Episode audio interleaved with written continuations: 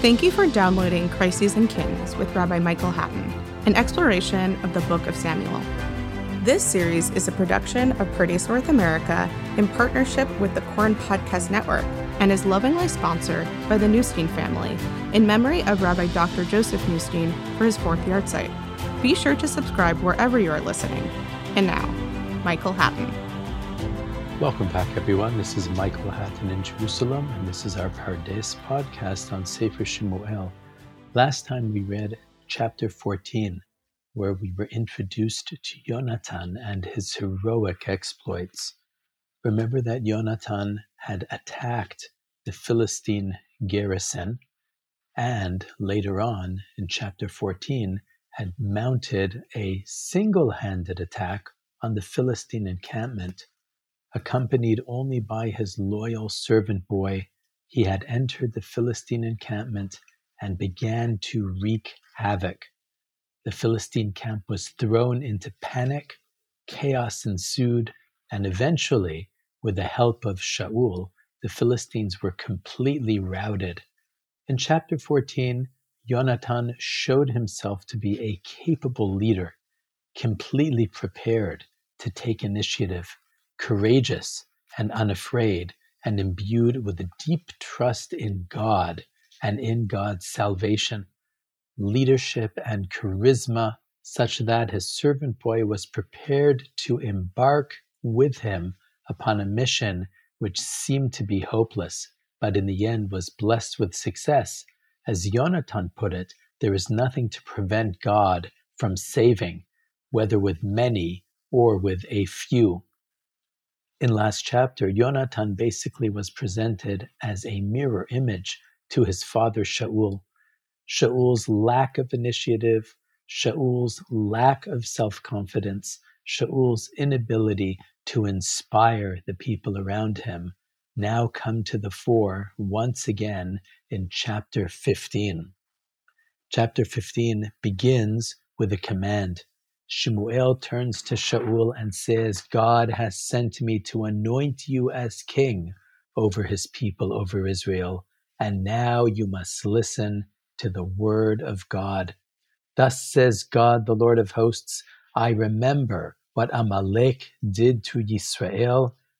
When they came out of the land of Egypt, Amalek ambushed them and attacked.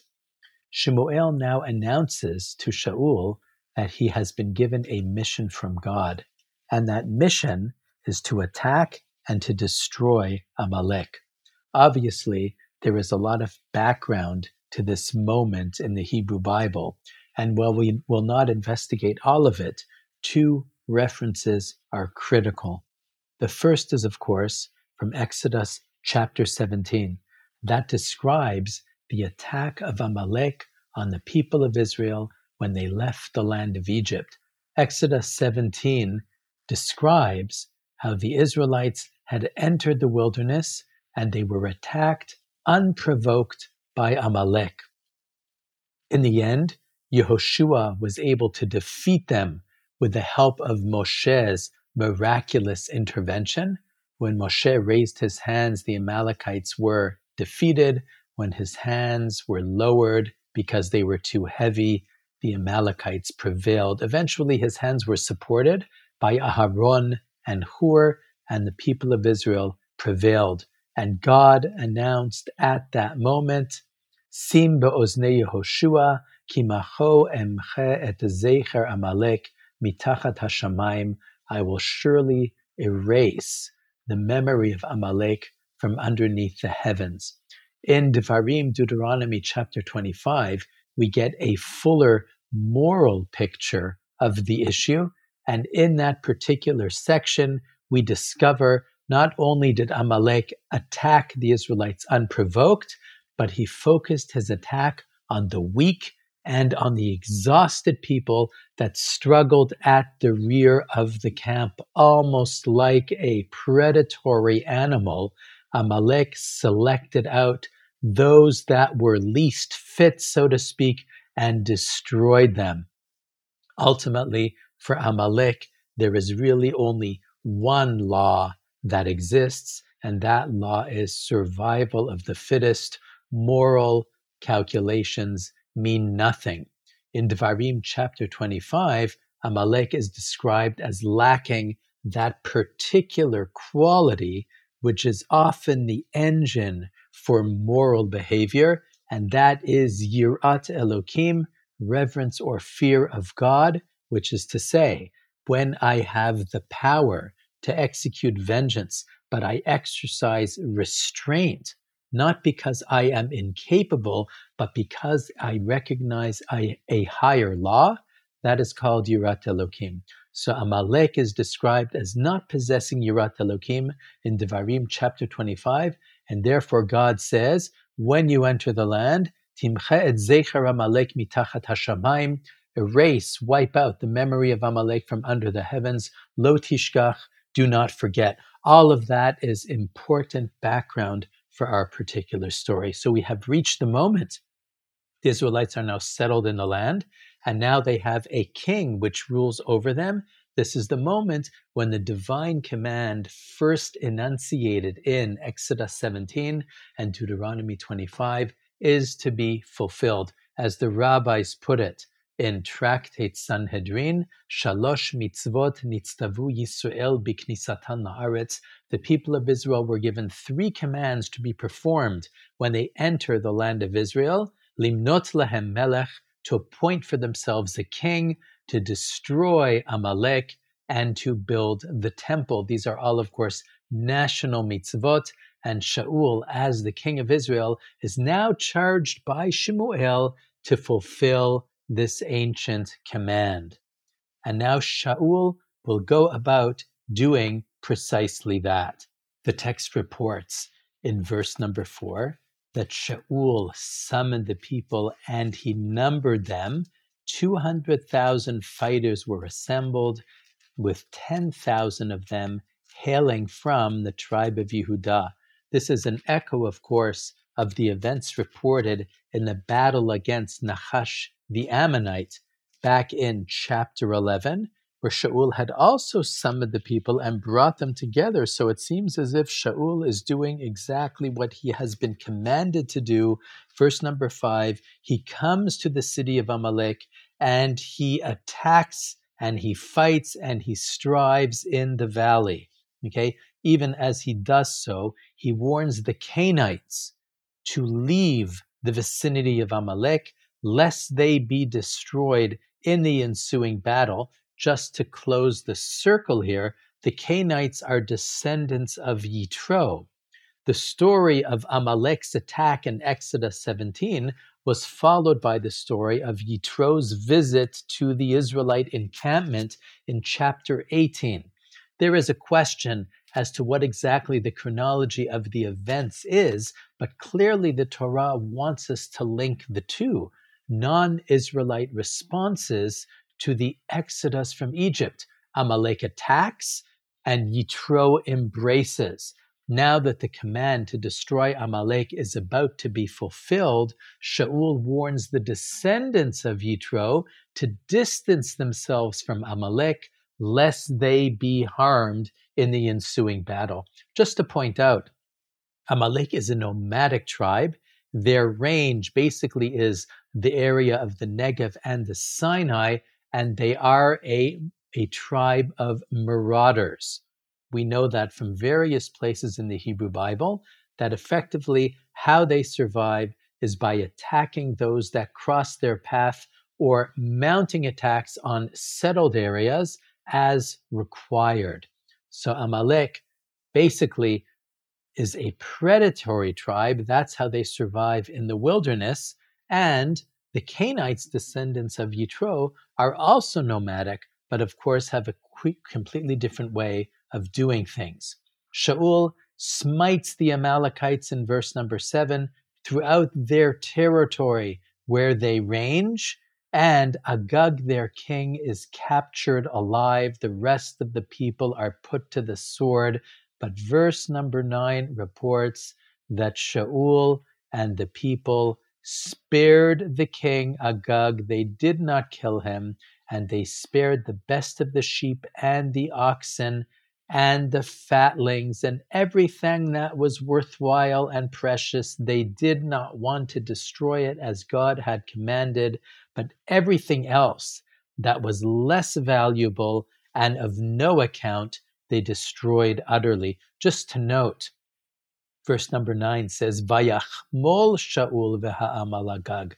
Shaul and the people had compassion for Agag and for the best of the spoils. And this, of course, flies directly in the face of the command that Shmuel offered to Shaul back in verse number three, strike down Amalek, utterly destroy them, velo tachmol alav, and have no compassion whatsoever. So the text is actually reporting, in spite of the fact that Shaul seems to be following the playbook in terms of mustering the people, in terms of entering the battle, in terms of attacking and destroying the enemy, actually he is at the same time contravening God's command by allowing Agag, the king of Amalek, to live and by sparing all of the best of the spoils and the best of the animals.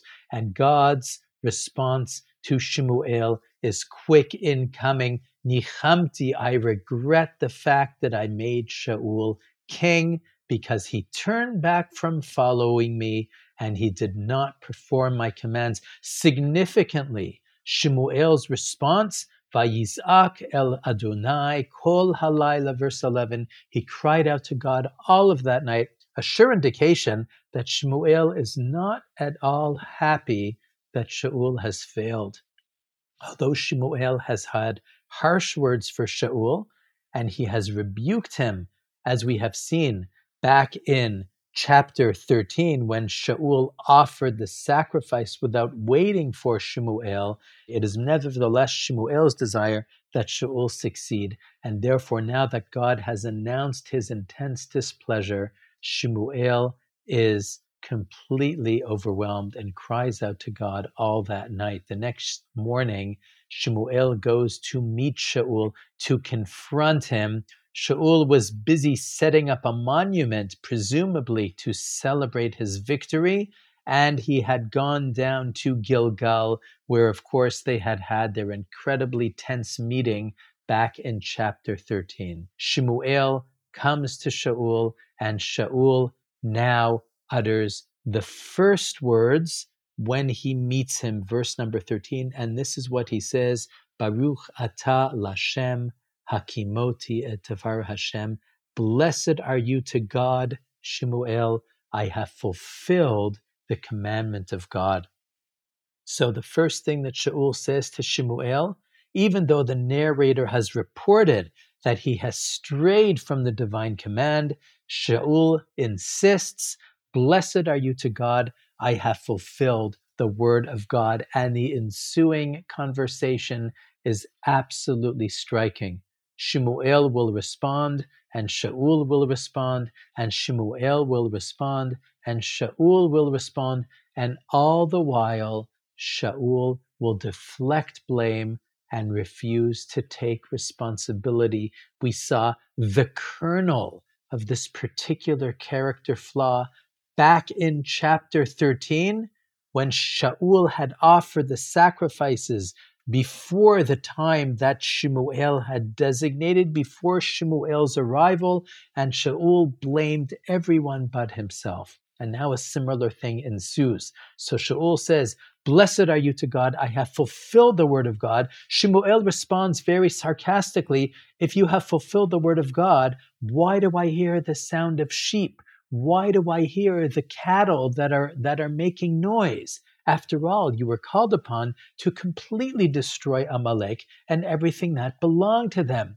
Shaul now responds, yes, they have brought these things from the Amalekites, but the people had compassion on the best of the sheep and the best of the cattle in order to sacrifice them to the Lord your God. Everything else we destroyed. So in this verse, Shaul provides two reasons why it's not his fault. Number one, he says, the people had compassion. whereas earlier we read Vayachmol Shaul v'ha'am. It was Shaul and the people that had compassion, and he is, of course, the king. And number two, Shaul now makes the highly, highly unlikely claim that the reason why the people spared the best of the animals was to offer sacrifice to God. Shmuel will have none of it. Shmuel responds very harshly, "Let me tell you what God shared with me this night. This is what he said. If you are small in your sight, Shaul, you are actually the head of the tribes of Israel, and God has made you king over Israel, his people." Which is to say, Shmuel tells Shaul, "You may have felt small and incapable. You may have not had the confidence to reign in the people, but that is your job as the king of Israel. I told you to destroy Amalek, and you refused to listen." Shaul now has a chance to say that he made a mistake, but he refuses to acknowledge his role. "I listened to the word of God," he says. "I followed the, the way that God told me to go. I brought Agag, the king of Amalek, Amalek back. I destroyed Amalek completely. The people took from the spoils." Once again, Shaul emphasizes that it was the people who are responsible, and they did so to offer sacrifice. Shmuel responds caustically, "Does God desire burnt offerings and sacrifices as much as he desires hearkening to his word? Listening to God is preferable to sacrifice. To hearken is better than the fat of rams." Shmuel basically enunciates what will become a very important theme in the prophetic texts, which is that sacrifice is only a vehicle for the service of God. If sacrifice is devoid of sincerity, if it is emptied of its true devotion to God, if it is simply an empty ritual, then it is, then it is actually worthless. How can you say, Shaul, that you have spared those animals to offer sacrifice to God, when sparing those animals was in dr- direct contrast to God's command? Shaul says, finally, for the first time, this is already the fourth step of the conversation, Chatati, I have sinned, I have transgressed, because I feared the people, and I listened to them. But pardon my sin, and return with me so that I might worship God. So even as Shaul finally takes responsibility, in the very same breath, he demands atonement, as if it's that simple, as if, as if it's that easy. Shmuel says, "I will not come back with you to bow before God, because you rejected the word of God, and he has rejected you as king over Israel." Shmuel now turns, and Shaul, again, this is a disagreement among the commentaries, but the simplest reading is Shaul now reaches out. In order to hold Shmuel back before he leaves, he grasps Shmuel's cloak and it tears. And this will become a potent symbol. God has torn the kingdom away from you, says Shmuel in verse number twenty-eight. Of course, a garment, a mantle, is a highly symbolic thing in the Hebrew Bible. Joseph and his multicolored coat ultimately will be a symbol for his rulership over the brothers, and we can't go into the details now, but the tearing of the mantle therefore indicates the tearing of the kingdom from Shaul's grasp. Shaul says, "I have sinned. Honor me before the elders and before the people of Israel. Return with me and bow down to the Lord your God." And Shmuel now does so. So it's been a very long and drawn-out conversation. It has taken Shaul multiple steps to admit his role and to take responsibility. And that, of course, is something that we have seen that has colored his relationship with Shmuel from the very beginning, and it now emerges as his undoing. People in positions of leadership have to take responsibility for their mistakes. And even the rest of us who may not be leaders have to take responsibility for our mistakes. That's one of the greatest of life's lessons. And ultimately, it will be the end of Shaul's kingdom, tragically. But nevertheless, we will learn from this something terribly important and significant. The chapter ends with Shmuel personally hewing Agag, the king of Amalek, to pieces. And he says why that punishment is fitting. Just as your sword made women childless, he says to Agag, so too your mother will now be childless from you, which is to say, this isn't for naught. Agag has spent a lifetime killing the innocent and pillaging and stealing. And Shmuel says, now that has come back ultimately to serve as your just deserts. Another classic biblical theme. What goes around will ultimately come around. Shmuel now leaves and he goes to his home in Ramah, and Shaul will go to his house in Givat Shaul, and the chapter will end with a note of mourning. Shmuel mourned Shaul, and God regretted that he had made Shaul king over Israel. So sadly, the chapters associated with Shaul's successes are short, and now officially, at least, Shaul has been rejected as the king of Israel, although, as we shall see, he has absolutely no intention of vacating the position. Thank you again for listening to Crises and Kings with Rabbi Michael Hattin, a production of Purdy's North America in partnership with the Koren Podcast Network. If you liked what you just heard, please give a five-star review wherever you download your podcasts. And don't forget to subscribe so you never miss an episode. Thanks for listening.